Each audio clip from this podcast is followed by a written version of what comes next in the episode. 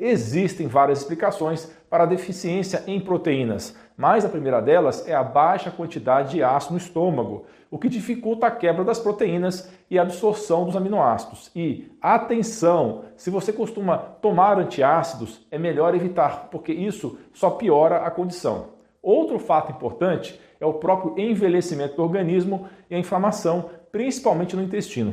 E o quadro pode piorar bastante se por acaso você tem algum dano intestinal provocado por uma doença celíaca, que é uma condição autoimune, autoagressão, em que um consumo de glúten danifica o intestino delgado e prejudica a absorção de nutrientes.